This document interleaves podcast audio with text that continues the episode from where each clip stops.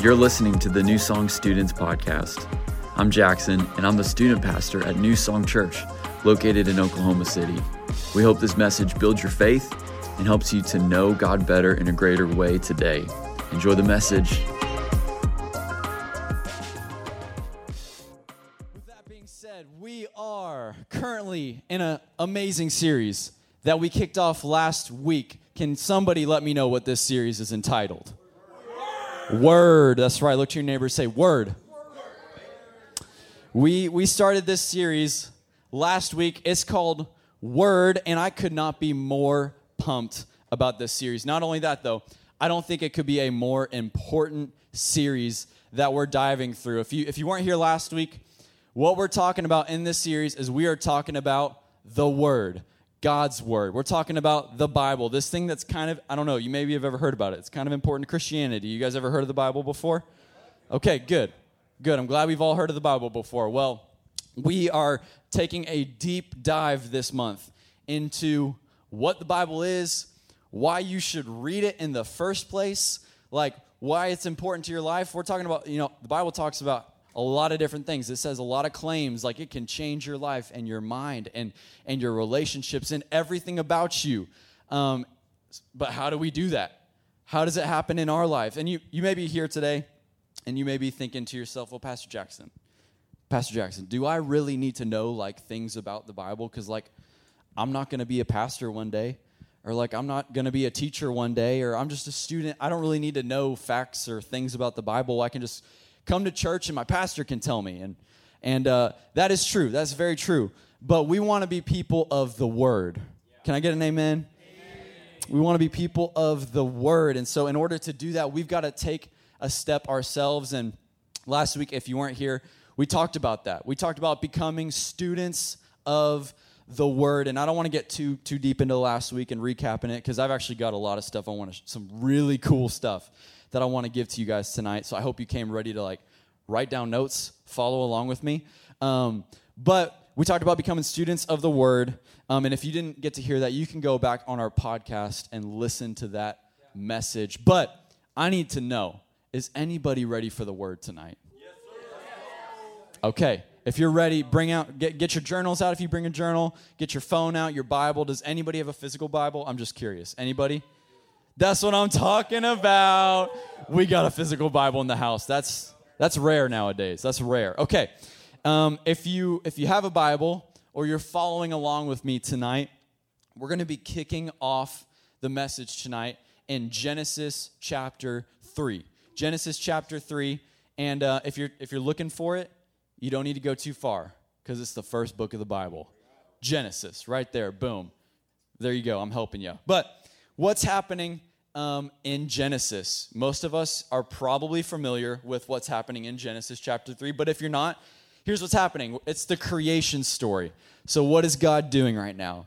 He's creating everything, the planet, the world, the universe as we know it, right? And he's speaking things into existence. So he's like, let there be this, let there be that. And things are just happening. Planets are being born into existence, mountains, oceans, birds, cats, dogs, Uh, planes, people. He builds the garden. He puts the first two humans in there. What are their names? Adam and Eve. Adam and Eve. That's right. That's pretty easy.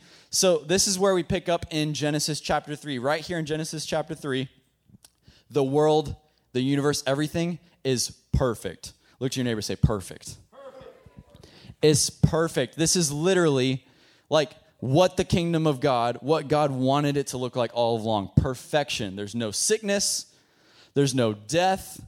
There's no striving. Everything is taken care of. There's no lack. This is where this is where Adam and Eve live right now. It's pretty nice, right? Does anybody? I would want to live there. No, no death, no sickness, no no lack. I'm there. This is where Adam and Eve are. And God, you guys are familiar with this. God gives them one pretty simple task. He says, "All right, you're in the garden. Everything is yours. Everything. Just don't go to this one tree and eat of this one piece of fruit." Pretty easy, right? Yeah. Pretty easy instructions. Uh, this is where we pick up in the story. Genesis chapter three, starting in verse one. Let's read it. Here's what it says. It says this. The serpent was the shrewdest or, or crafty or clever That's the devil right there. The serpent was the shrewdest of all the wild animals the Lord God had made. One day, he asked the woman, did God really say? Did God really say that you must not eat from any of the trees in the garden? Okay, I want to focus r- right now on what the serpent, the devil, the enemy just told Eve. What did he say? He said, did God really say? Did he really say? Now, check this out.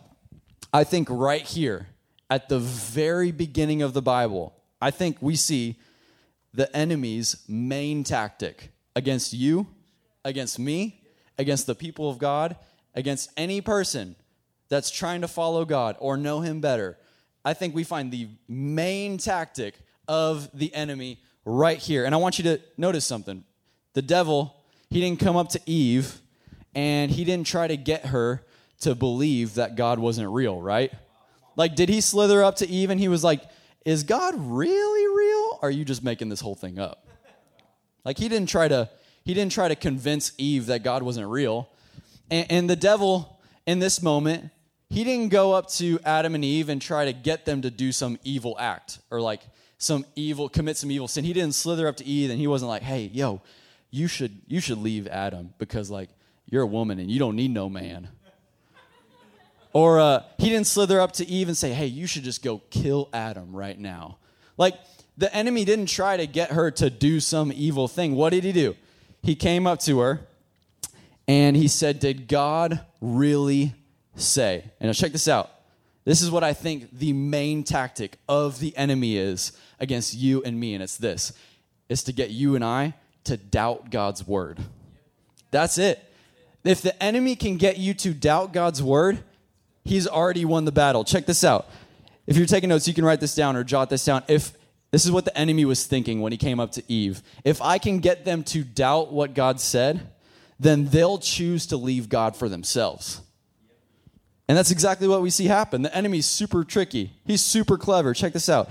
His main tactic against you is not to get you to commit some evil act. His main tactic against you is to believe that the Bible, God's word, is something that you can't trust. I'm going to say that again because that was real good. The, the enemy's main tactic against your life is going to be to get you to doubt God's word and believe it's not for you. And he knows that if he can just get you to doubt God's word, he doesn't have to make you do anything because you'll just run off and leave God on, on your own because he's already you've already done ha- all the work. So tonight, what I want to do is something really specific. Last week, we talked about becoming students of the word. And so I actually want to, us tonight to be students of the word. We're going to go back to the basics of the Bible. Now, I, I want to do this with you, and I think it's really important because um, we talked about this last week. I think most people just don't really know what the Bible has to say. They just don't know. And so tonight, we're going to just define, like, what's the Bible? Why do you need to read it? Why is it important? How can you trust it if it's an ancient book? I want to talk about all of these things tonight. It's going to be a little bit like a like a Bible course. Is that cool with you guys? You think you can hang in with me tonight? Let's go. I think it's going to be really good. I'm telling you, as I was studying this stuff this week, I got so fired up about how unbelievably good God's word is. I cannot wait to share this stuff with you guys. Um, but check this out. We, you've probably heard this before. We tell people at church all of the time, you need to get in God's word. You need to get in God's word. You need to read God's word every day. It'll change your life. If you just read it, get in God's word. It's the most powerful thing in your life. And guess what? I believe all of those things, one hundred percent.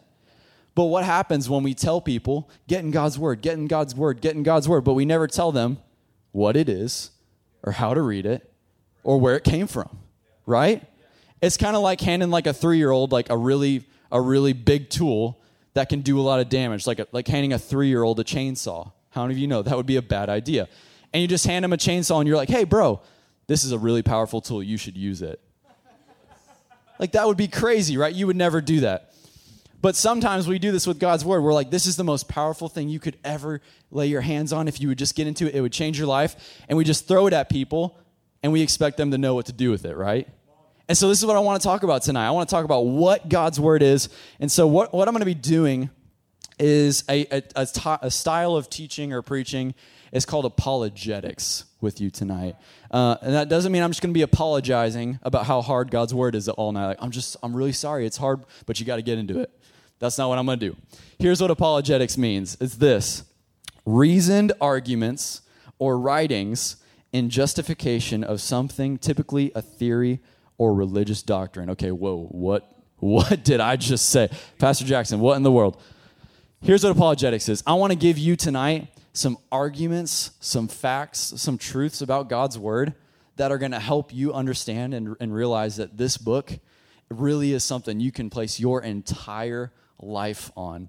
And you can trust it because it's truth. It's not something, it's not just some ancient book that it could be true. I want to, I want to show you tonight, it's the truth. Does that sound good with you guys tonight? Okay, okay. So if you're taking notes, the title of my message is Word one oh one.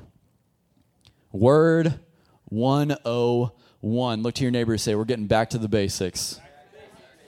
Back, back to the basics. Okay, before we get into this, let's pray. I want to invite everybody to bow your heads and close your eyes real quick.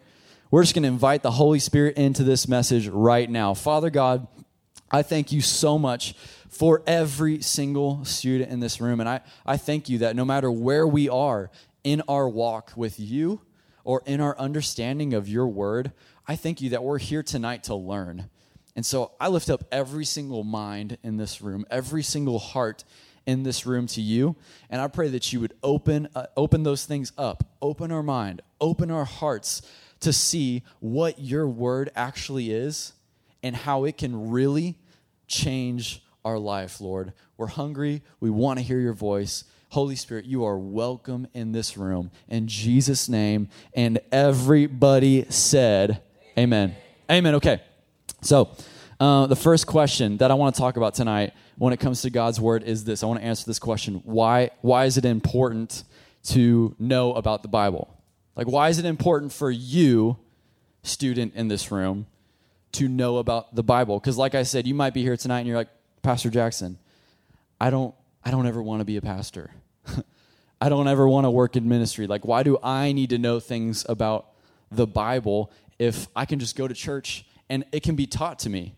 And if that's you tonight, I've got two reasons why I want to answer this question. Two reasons why I think you, student, leader, mom, dad, football player, I don't care who you are.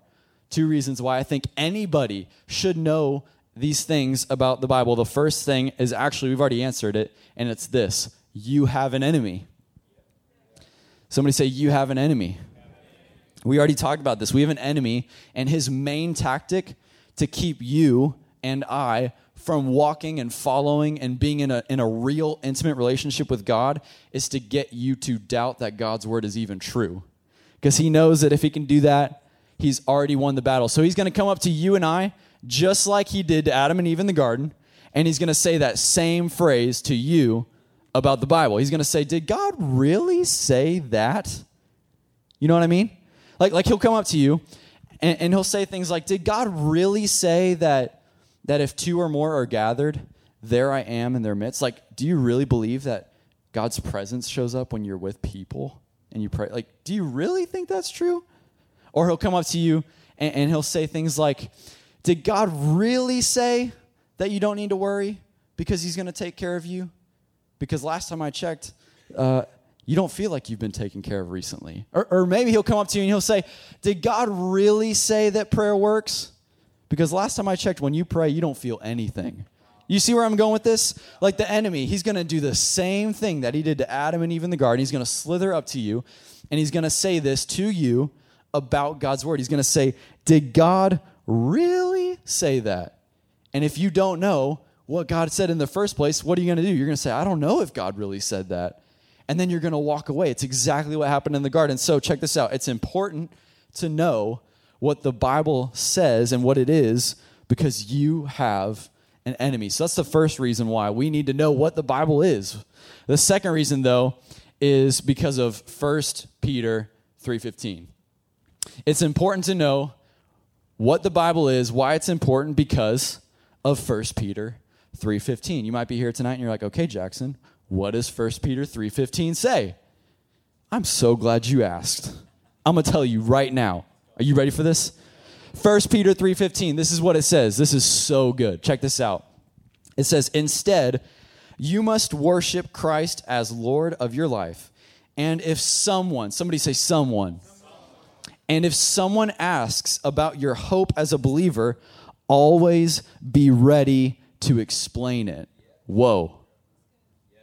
I'm going to read that again. If someone asks you about your hope as a believer, always be ready to explain it. So in First Peter, we're told that we need to be ready to, to tell somebody why we believe what we believe, why we believe in God, why we believe in the Bible. If somebody comes up to you, somebody who doesn't believe in God, doesn't believe in the Bible, doesn't even believe Jesus was a real person, and they come up to you and they say, hey, why do you believe in the Bible? Peter is basically saying it's not okay to just be like, I don't know, I just, this is kind of just what I believe in. I don't know, it's just kind of like my thing, being a Christian. It's like what I do. That's like not enough. Peter says it's not okay to just say, I don't know, I just believe that, right? That's kind of like this. It's, it's kind of like, you know, for me, you may be like me. When I'm going to buy something that I'm interested in buying, I research the crap out of it. Does anybody else research things that they're going to buy? Come on, show of hands. Like, do you you want something and you go online and you research, like, should I buy this or should I buy another thing, right? Like, for instance, for instance, um, a couple months ago, before Marlo, my daughter, was born, um, I was in the uh, I was in the market for a new coffee maker. Because here's the thing: if you don't know this about me, Jackson likes coffee.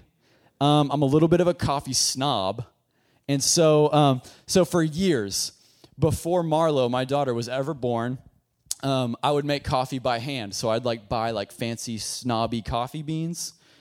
And I would take my fancy coffee snobby beans and I would grind them every morning. And then I would take those fancy beans and I'd put them in a pour over. And I'd take my fancy snobby kettle and I would make myself and Haley a cup of fancy snobby coffee every single day. And this was like a whole process, right? And so whenever we realized, okay, there's a baby coming, I don't know if I'm going to have time to make fancy, snobby coffee every single morning. I was like, I think I should probably get an automatic coffee maker, right? Yeah. To save time. So I just touch the button and I have coffee, right? So I started to research fancy coffee snob coffee makers, right? Because I want to get the best one. Does anybody else do this or am I the only one? Okay, I'm glad somebody else does this. So, imagine this. Imagine I am in the market for something, like a coffee maker, and I go on YouTube to look up a product review about that coffee maker. And I click on the video, and the video opens up, and this guy, he's got the box of the coffee maker, and he opens it up, and he's like, all right, guys, I'm going to be doing a product review of this um, Bonavita Metropolitan. Which that's the coffee maker that I got. So the Bonavita Metropolitan, and uh, here's what you need to know about this coffee maker. Like it's it's a pretty good coffee maker, and um, it makes great coffee, and it looks pretty cool, and uh, mine hasn't broken yet, and it's a great coffee maker. So you should buy it, and uh, don't forget to like and subscribe for my next upcoming video. Like, how unhelpful is that video, right? Like, what did that person just tell me? I mean, it's a it's a good coffee maker, and, like, it's pretty great, and it's black, which is cool, and you should buy it, right? What what we're what I hope you're what, what I hope you're seeing tonight is that's basically what we do when somebody comes up to you and says, "Hey, what do you believe in?" And you're just like, "I don't know, I just kind of believe it." It's the same thing. It's the same thing, and I, I want you to know something. Like, from my personal experience, I don't always have people coming up to me like every single day, like, hey, why are you a Christian? Or like, hey, you read the Bible. Why do you read the Bible? Why do you believe in it? Like, that doesn't happen to me all the time, right? But I do need to be ready for that. But I don't think this somebody is just talking about like an unbeliever. I think it's talking about the enemy. When the enemy comes up to you and says, "What do you, what, why do you believe this?" And you just say, "I don't know, I just believe it." First Peter's telling us that's not enough. Or what if somebody, that somebody is you? It's your thoughts. It's your doubts. And your thoughts and your doubts are saying, man, do I really believe this? And you don't have anything to tell yourself, right? It's just like that video that's saying, like, I don't know, you should just buy it because it's great. It's not enough. First Peter tells us we need to be ready. Now, you might be a little intimidated. You're like, man, I got to know all the answers to my faith. Like, what? I want you to know, New Song students, this doesn't mean you have to have all of the answers figured out. Because guess what? Your boy, Pastor Jackson, I still don't have all the answers figured out. That's that's why it's called faith in the first place, right? Like, it's called faith for, for in the first place because we have to take a step of faith and believe. But you also can have answers. And you can explain what you believe in. And so tonight we're gonna we're gonna go deep into that. Y'all hanging in with me? Okay, okay. So um, maybe you've wondered, like, why did God write a book? Like, why did God have to write a book? Like, why why couldn't he have made like a movie about what he's like? Or like, why couldn't he have recorded like a really catchy album that just gets stuck in your head all day? Right? That would be so nice. That would be really nice. But he didn't write a movie or record an album. He wrote a book. So why why did God write a book and call it the Bible? Well, here's here's why. It's because God wants relationship with the people he created. God wanted relationship with you so bad that he wrote a book. And what I want you to know, something that's important about a relationship is this: people in relationships self-define. Look to your neighbor and say, self-define. What do I mean by that? People in relationships self-define. Okay, here's what I mean by that. The only way you can know me, Jackson Wilson, is if I define to you who I am, right? And the only way I can know who you are and be in relationship with you is you if you self-define and you tell me who you are, right? You can't be in a relationship with somebody that that you that you don't know. And it's not like just because we're in the same room right now, we're automatically in, re- in relationship, right? Just because we all go to the same church, or even if we're into the same stuff, doesn't mean that we're just automatically in relationship.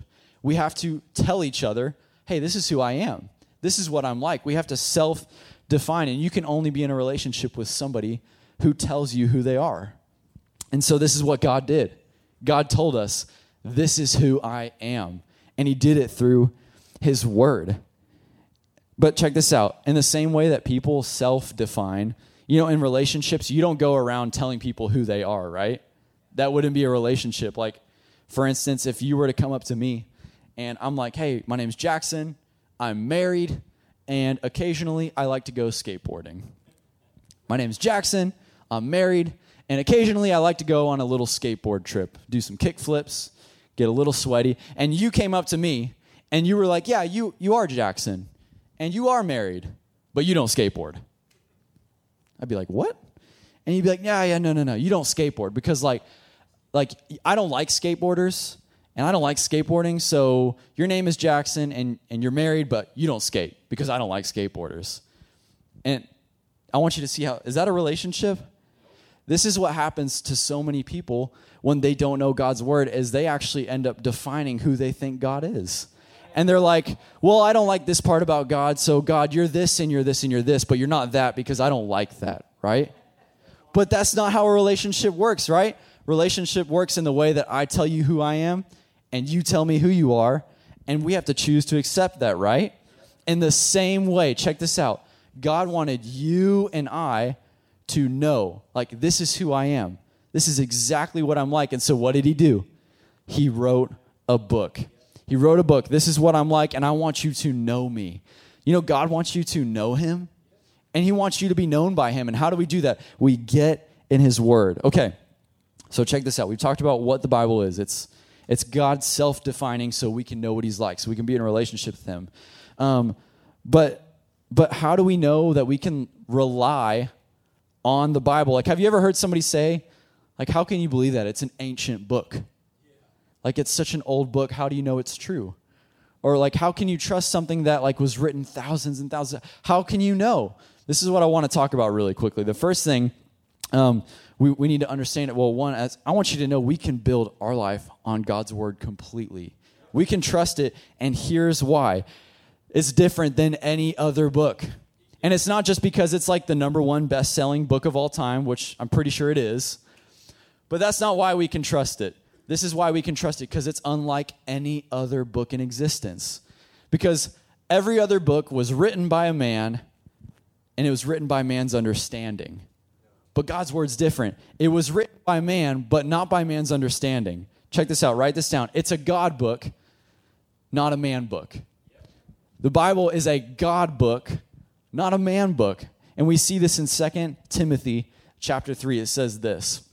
It says, all Scripture. Somebody say all. All. All Scripture is inspired by God and is useful to teach us what is true and to make us realize what is wrong in our lives. It corrects us when we're wrong and teaches us what to do and what is right. God uses it to prepare and equip his people to do every good work. Okay, in this passage, we find out what God's word is. It's God-breathed. It's God-inspired. So check this out. The way we got the Bible was it didn't just like fall from the sky into Moses' lap one day, right? It didn't just fall from heaven, and it had all of the Bible and all of the table of contents, and it was just there, right? And the Bible also wasn't written in this way. God didn't just come down and like take over the authors of the Bible like in a horror movie and like their eyes just roll back in their head and they just start like writing and like convulse. Like that's weird. Yeah. God didn't do that. No, it says that God breathed on it. God inspired it. So what that means is like the authors of the Bible, they were just led by the Holy Spirit in such a strong way. They had this unction, this leading to write down God's word, and it wasn't any of their thoughts. It was all God's thoughts. So it was written by man, but it wasn't written by man's understanding. It's a God book, not a man book. The Bible is a God book, not a man book. So what kind of book is it, though? What kind of book is it? Like, is it is it an action book? Is it a history book? Is it a book of rules? Or like a self-help book, like you just read it when you're feeling sad and then you feel better the rest of the day? What what kind of book is it? What book is it? Well, it's kind of a little bit of all of those things, but check this out. I love the way the Bible Project talks about what the Bible is. This is what they say. They say, our mission is to help people experience the Bible as a unified story that leads to Jesus. So check this out. Uh, the Bible is made up of a bunch of different types of books. They all sound different. They all kind of look a little different, but they all, the entire Bible, Old Testament and New Testament, it all is a unified story pointing towards one person. Is it me? Is it you? No, no, no. It's Jesus. The Bible points towards Jesus. Here's an important thing we need to know about the Bible. We are not the main characters of the Bible. I'm going to say that again. You are not the main character of the Bible. Jesus is. And it's important for us to know that, because how many of you have ever done this? You think you're the main character of the Bible, so you get into it, and the second you're done with it, you're like, what is this saying to me? And you don't feel like you have anything, and you're like, I guess I shouldn't have read the Bible today. Like, what? No, no, no. The Bible's supposed to help you see who Jesus is. And when you see Jesus, then you see who you really are. So check this out. I want to give you some... Some pretty practical facts about the Bible. Can, are you all still hanging in with me? Is this helping anybody? Check this out. This is crazy. The Bible was written by forty different authors. Did you know that? The Bible was written by forty different authors. All of those guys, it was they came from different backgrounds, different cultures, different nations, um, and it took a period of fifteen hundred years to write. That's a pretty long time.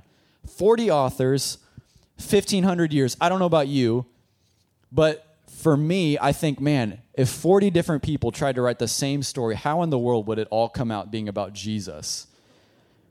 So the fact that forty different people all wrote this and it all points towards one person, I think that's pretty incredible.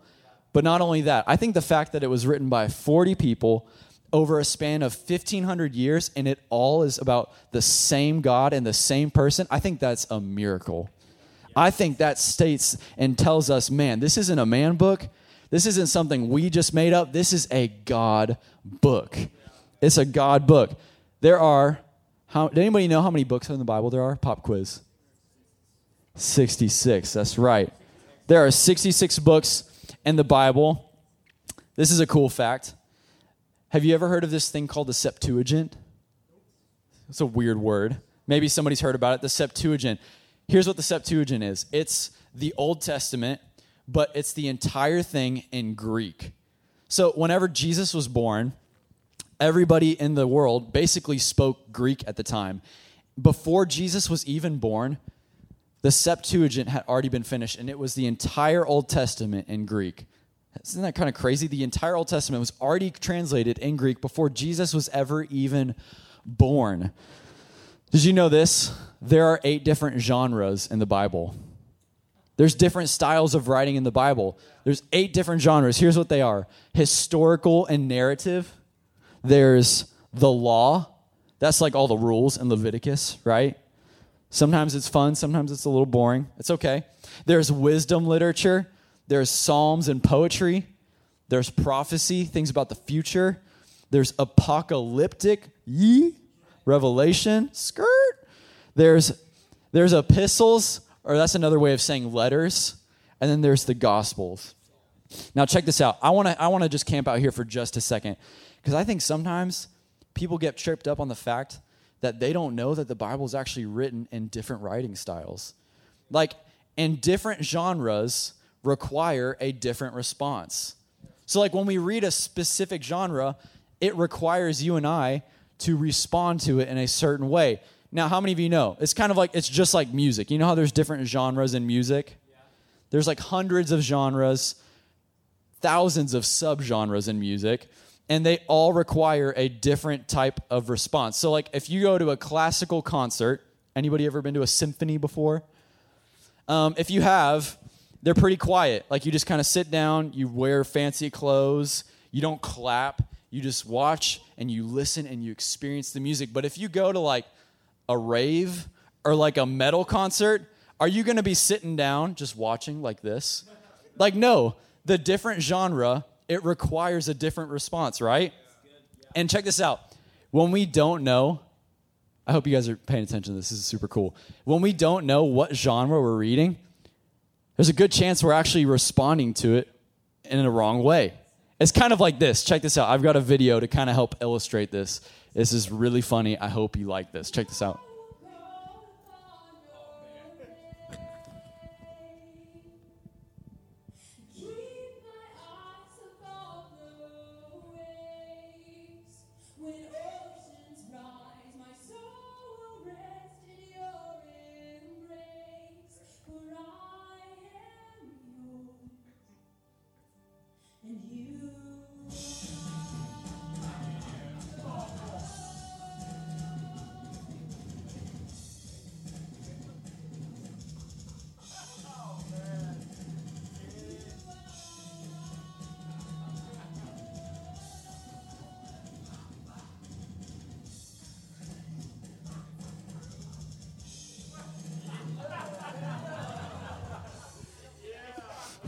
Oh my gosh. Somebody please get that drummer here at New Song Church.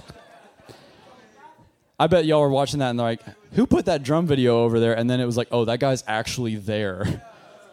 That poor girl was just like, I'm just going to power through this. Just going to power through. But check this out. I know it's really funny, but that's what we do to God's word when we don't know what genre we're reading, right? So it's important to realize the Bible is written in different styles. It's different themes, different ways to understand God's word. And we're going to get get into more of that later in the series, but I just wanted you to know there's eight different genres in the Bible. It's kind of crazy, right? So check this out. The Bible is amazing. It's God's book. It's not a man book. It's um, something we can trust. This is another thing you need to know about God's word. It's historically accurate. It's historically accurate. You may people, you may hear people say this to you. How can we trust the Bible if, you know, I already said this, if it's an ancient book? Or how can we believe that Jesus was even a real person if he's only talked about in the Bible?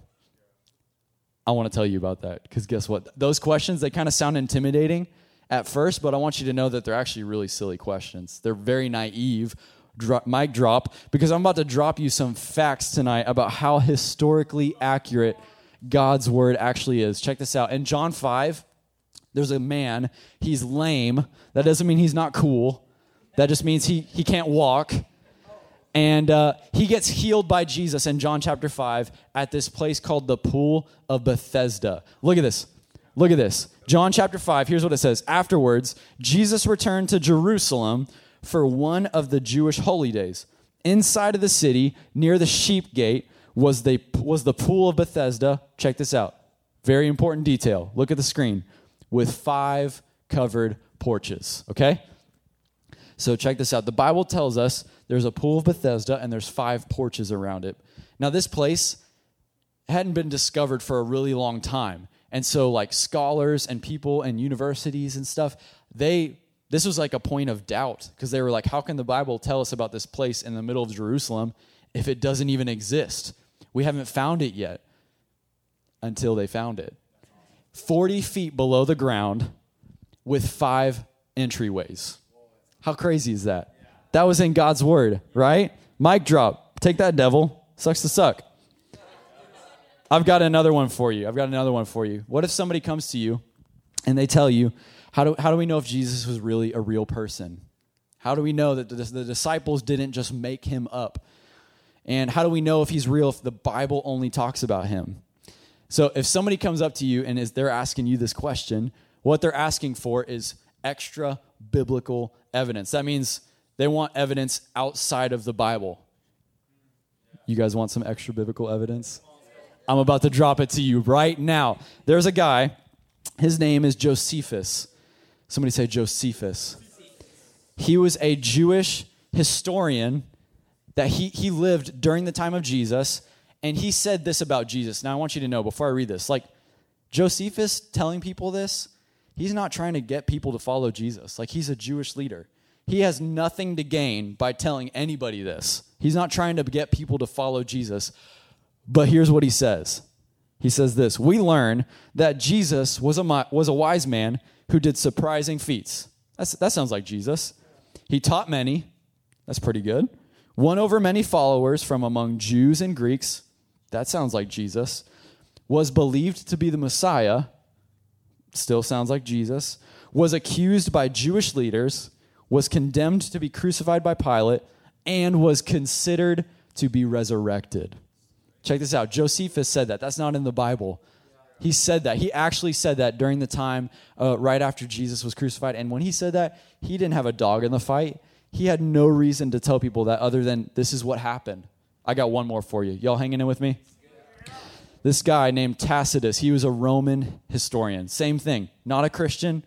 Didn't really care whether Jesus was real or not. Didn't really have a dog in the fight, but here's what he says about Jesus. Nero inflicted the most exquisite tortures on a class called Christians. Christus, this is Jesus, from whom the name had its origin, check this out, suffered the extreme penalty during the reign of Tiberius at the hand of one of our procreators, Pontius Pilate. That's Jesus, right? That's Jesus. Y'all hanging in with me?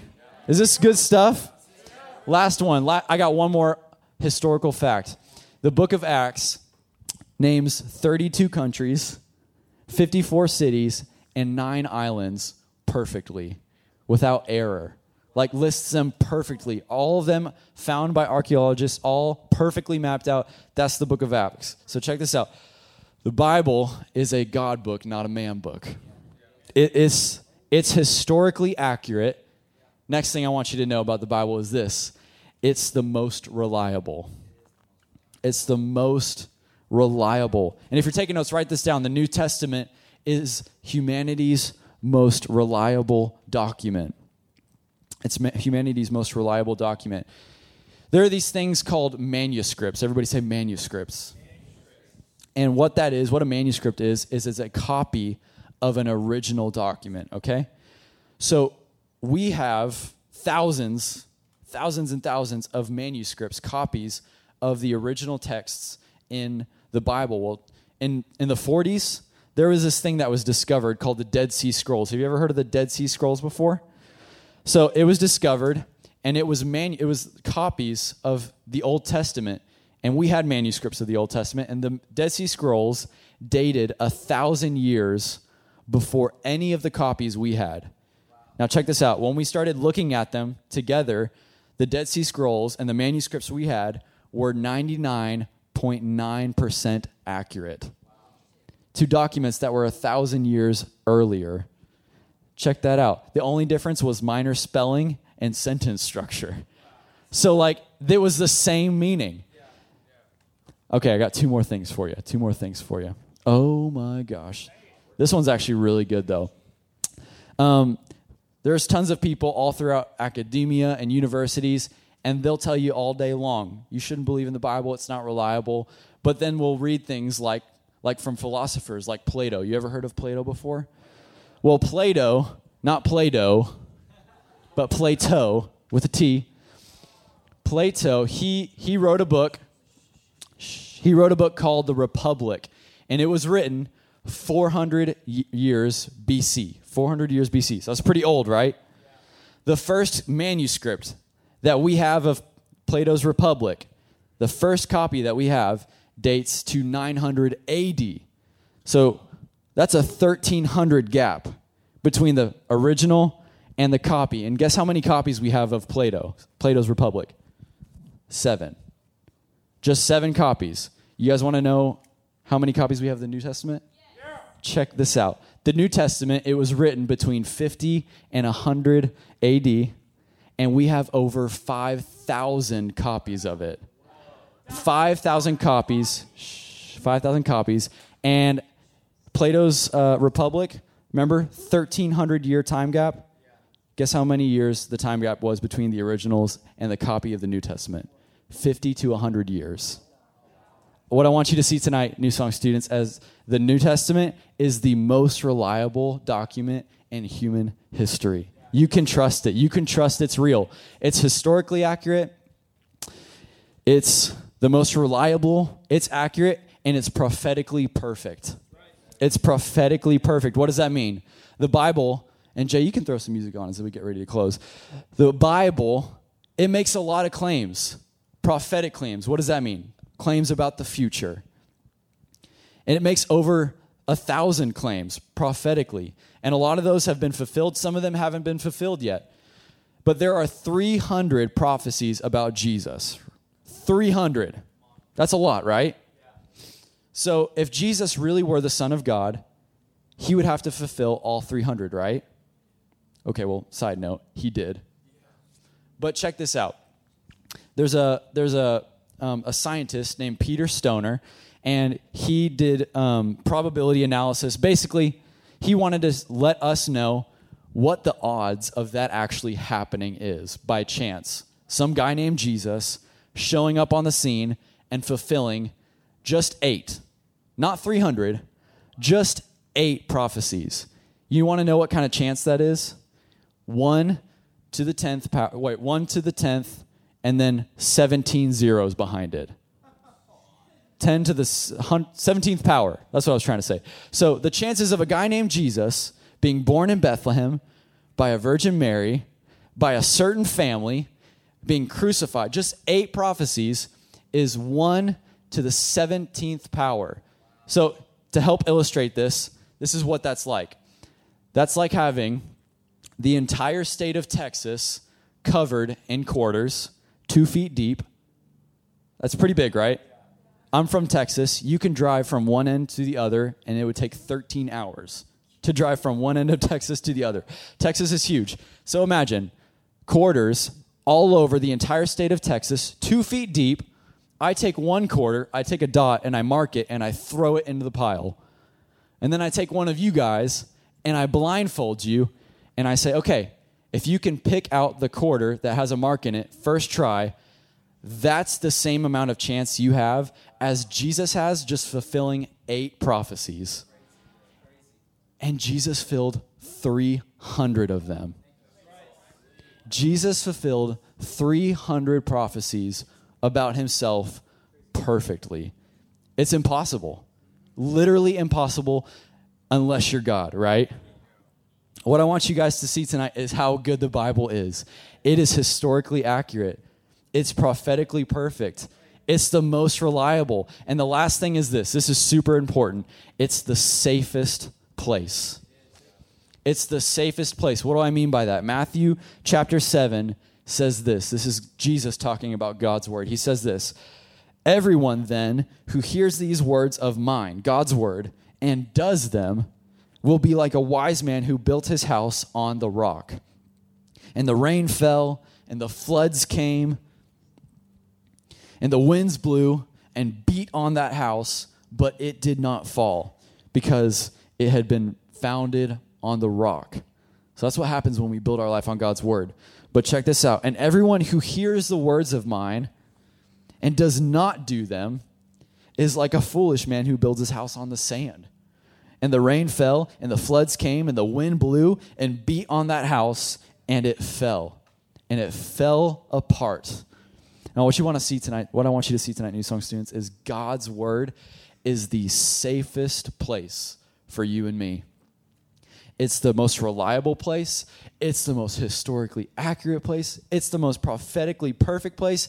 And it's the safest place for you and I to build our life on. I hope you see tonight that God's word is good. Man, it's so good, and you can trust it.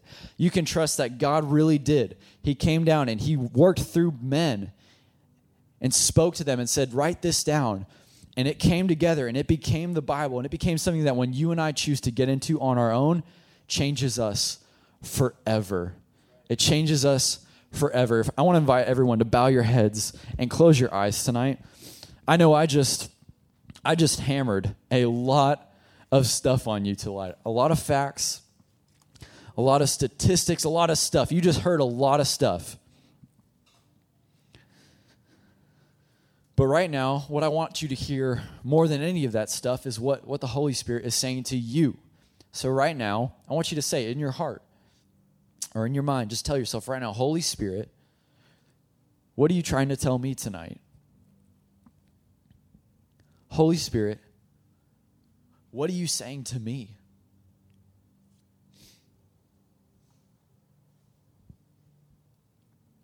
I believe that the Holy Spirit is, he's knocking down some doubt tonight.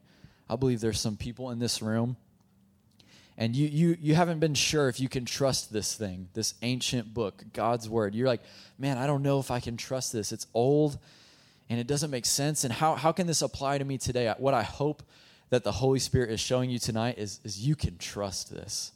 It's for you.